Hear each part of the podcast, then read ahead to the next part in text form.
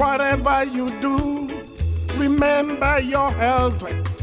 Whatever you do, remember your health. Whatever you do, remember your health. Whatever you do. Hello, and welcome to this podcast of the American Journal of Public Health for the month of September 2018. I use the September podcast as an opportunity to review episodes from podcasts recorded over the last 12 months that were particularly timely with respect to hot issues in American public health. I am Alfredo Morabia, the editor in chief of AJPH, and we are August 6th, 2018. Let's start with the hurricanes. You recall we had the terrible hurricane season and the devastating effects of Harvey, Irma, and Maria. The January 2018 podcast revealed both sides of the tragedy the destruction and the reconstruction. I interviewed Reed Tuckson, Managing Director of Tuckson Health Connection, about solutions and ways that natural disasters can in fact promote community resiliency and positive changes in terms of public health and sustainability. And so in 2005, so, so uh, there was uh, Hurricane Katrina who hit New Orleans, and it was a major disaster 2,000 deaths, etc. And I think it's it's a case in point of your theory. Can can you explain what happened after Katrina, which is positive in your view? Yeah, it was one of the things that I thought was extremely uh, encouraging by the response of so many people to Katrina was that they used it as an opportunity to really rebuild uh, their infrastructure for service delivery and for prevention. Let me give you an example. Um, yeah. the, after the hurricane, they had an 80% reduction um, in their hospital capacity and a 75% of their safety net uh, clinics closed.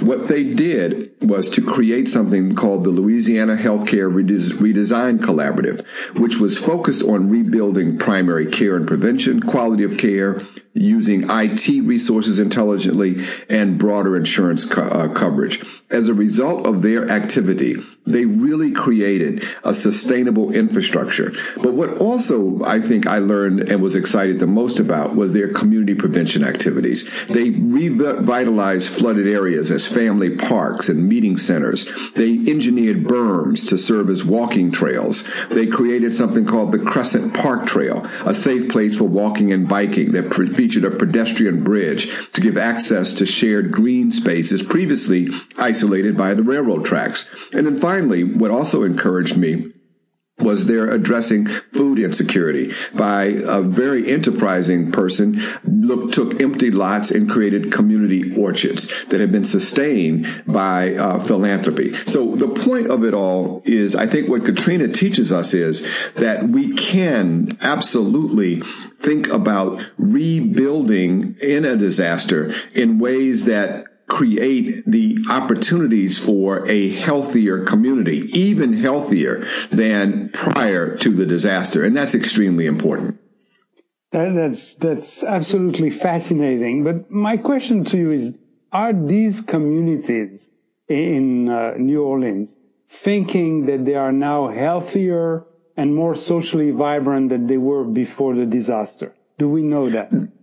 We do know that. We do know that. But what we also know, and this is one of the critical factors, is that from the experts that I have consulted, there is a much higher level of community resilience. The resilience as organized communities and resilience as individual members of communities. And this resilience factor is key not only to rebuilding, key not only to creating health, but also key in preparing to sustain the next crisis that occurs. Because we know that the more resilient individuals and communities are, the more engaged that community infrastructures are uh, across different stakeholders, the better able they will have uh, be able to sustain uh, themselves and respond to the inevitable disasters that visit all communities eventually.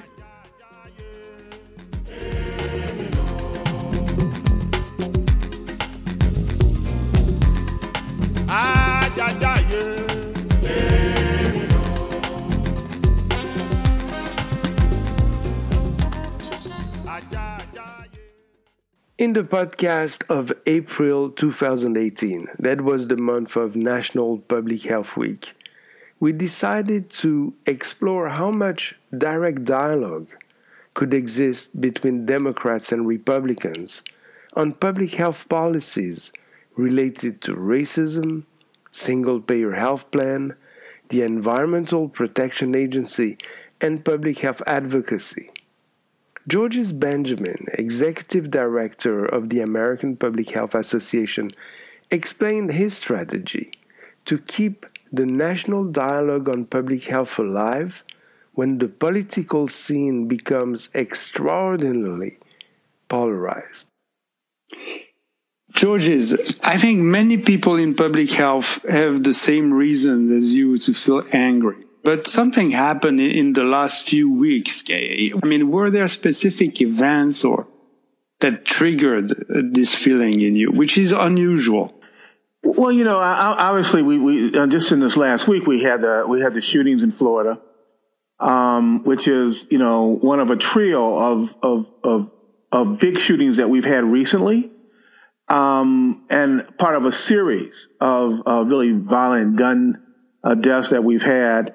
Um, we've had uh, attacks on our environmental um, programs um, and things that are addressing the health of the public. You know, the environment used to be a bipartisan uh, activity to protect our health, and now it's become a very partisan, controversial era. When it was, you know, it's always been had some controversy, but not like it is today um, the underpinnings of, of many of our reproductive rights, um, which undermine, fundamentally undermine the health of women. Things around um, cutting, I mean, just dramatic cuts in the programs for health with no real rhyme or reason under the guise of reform. Uh, you know, when you when you when you look at it, you have to say what's going on um, the rationale for many of these things make no sense whatsoever uh, in a in a, a, system in which you really the goal, of course, is to improve our health, improve our health, our well being. So, you know, we're all finding ourselves in a, an area in which we have to um, debate, uh, and it sets us up for this this feeling about this whole idea of um, do you just settle? You know, how you know how do you, how do you work with people? who you vigorously disagree with. Uh, and it's bringing that, I think, to light more and more each and every day. Um, and I have um, a, a, rule of thumb that I, one of my mentors taught me. And, and it is, you know, when, when things are, are, are, tough and you have difficulty making a decision, particularly, you know, as a health professional, um, I always do what's important for the patient. You know, this is putting my clinical hat on. As a public health practitioner, it, it was real clear to me. One morning I woke up and said, you know, I need to stay focused on the health of the public. And if I do that, you know, everything else will, will fall away. Um, it's going to be a battle, but it always has been. Um, so I would think, I would think about the way I am now is fiercely determined with a goal of doing whatever I think is right, no matter who I upset.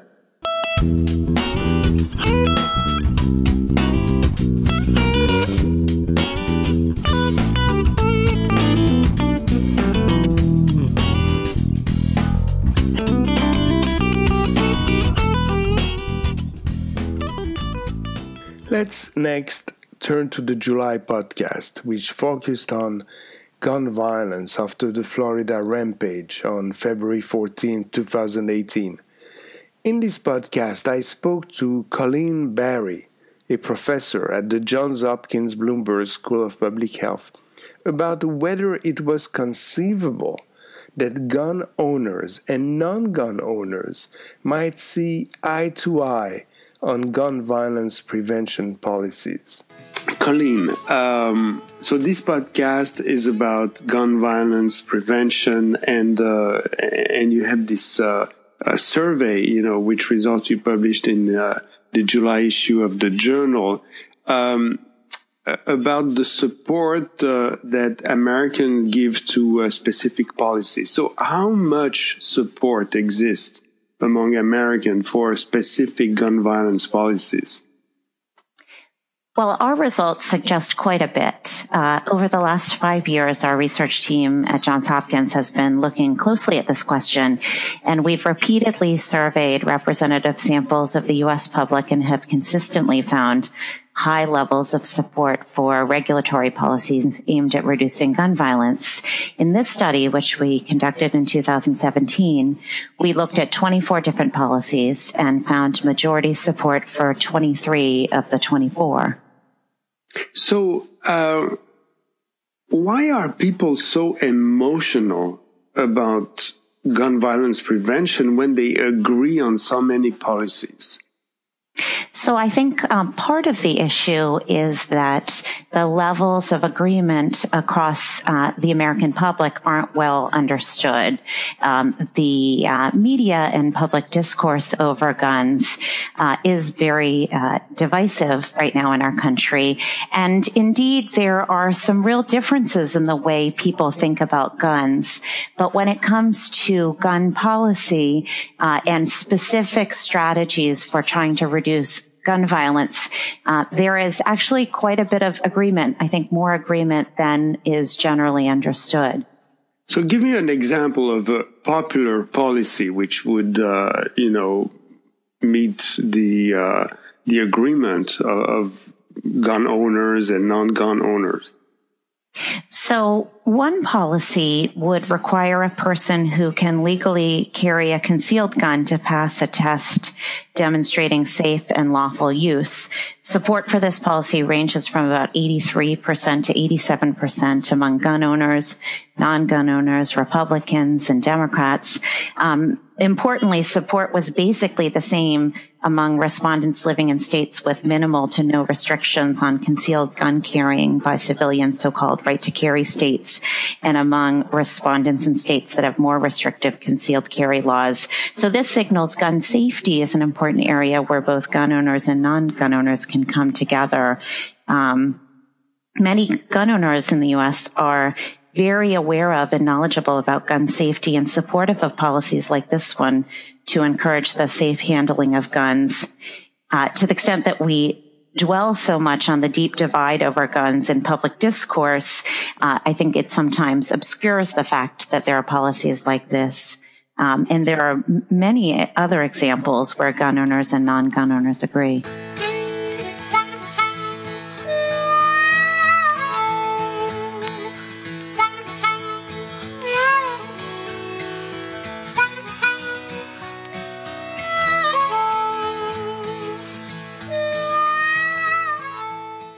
The last podcast I will review here is the one dedicated to institutional racism. It has had more than a thousand listeners and is still attracting attention. Lisa Bowleg, a professor at the George Washington University, described the structures that support and propel institutional racism and the need for researchers to be aware of them. Lisa, you're a psychologist. How can an institution have a psychological trait? Because racism is a psychological trait, no? Well, yeah, but institutions are composed of humans, or or if you really want to bring agency into it, humans create institutions. I mean, institutions aren't in and of themselves living and breathing organisms. They they create humans create institutions, and in terms in terms of laws and policies and practices and norms that sustain them. But if we step back, we see a much larger historical system that undergirds how people come to think about difference on the basis of race and how they act in the first place. So, for example, if we look into institutions and in many, I'd say most in the US, the people at the top, the people in power making the decisions are white people. And undergirding a lot of that is this sort of collective belief that that's the way it's supposed to be. Because, you know, and you can go down the list, white people are smarter or whatever the, but that's not, that's not grounded in fact. Um, there are laws and systems and policies and practices that help explain why that's the case. So, so the institutional racism is not only uh, in the policy, but it's in the process of, of building institution too. Mm-hmm. And, and sustaining them, sure, sure. I next ask Lisa if well intentioned efforts that ignore the role of these supra individual structures could not only fail to improve public health, but even make things worse. Yeah, I mean, I think it, it makes things worse when researchers fail to acknowledge the role of structure and intent, and then instead individualize or rely on stereotypes. So I'm thinking about most of my research is in uh, is HIV prevention, and it's HIV prevention with Black men, and you can see that if you ask the question, well, God, why are Black people so risky? Why why is HIV so high in this population? There's a way that you can immediately get into victim blaming and blaming the individuals and something is something about this group of people that is sort of intrinsically inferior or wrong, right?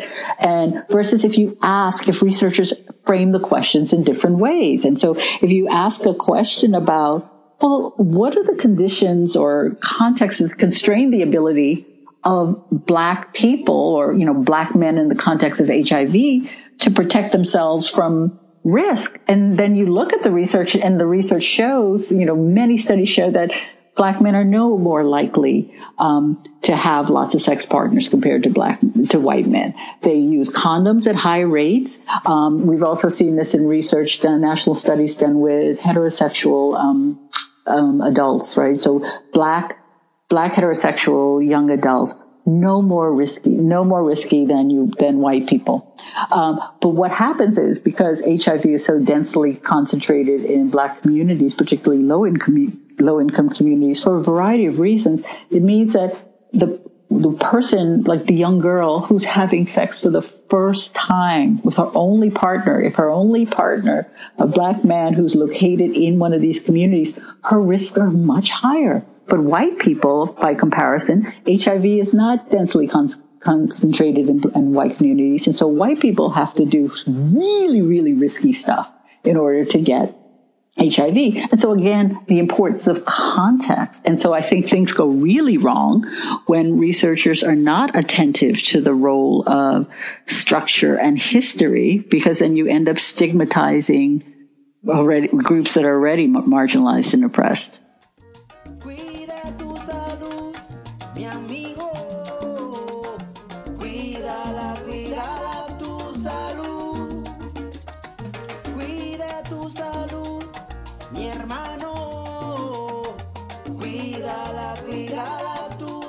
In summary, fascinating messages emerge from this podcast dedicated to hurricanes, to the public health dialogue, to guns, and to racism. First, natural disasters provoke tremendous destruction, but they also prompt great community resiliency efforts and regrowth of communities, such as in Louisiana after Hurricane Katrina. Second, extraordinary political tension requires extraordinary determination from both liberal and conservative parties to combat policies and procedures that place public health at risk. Third, there is great alignment on gun violence prevention policies among both gun owners and non owners. And finally, everyone in public health needs to be conscious of the process that generate narratives and policies that victimize minorities. Hopefully, you are now convinced that stimulating a dialogue, as we are trying to do in this podcast, can reveal unsuspected dimensions and even solutions to the problems discussed. This theme resonates throughout many of our other podcasts. I encourage you to listen to the prior episodes and please stay tuned to the ones that are forthcoming. That's it. Thank you for listening. I'm grateful to all my interviewees for their time and willingness to share their ideas, and as it is often the case in public health, for their passion for justice. I also thank Emily D'Agostino for assisting me with the production of the podcast. Thank you also to Michael Costanza for comments and edits on an earlier version of the podcast. Each podcast has its own song, composed or commissioned by Francis Jacob, who also performs the guitar solos. The Twister song was composed and interpreted by Kofo the Wonderman, master drummer from Nigeria. Kofo also performs the reggae song Remember Your Health that opens and closes this podcast. And Jose Piquio Ballumbrosio, an Afro Peruvian drummer, backed by three Cuban musicians, performed Cuida tu Salud. All these pieces, except the Twister, were recorded by these great musicians specifically for AJPH. This is Alfredo Morabia at AJPH. For more podcasts, including podcasts in Chinese and Spanish, visit us at ajph.org or subscribe on the podcast app on your phone or tablet.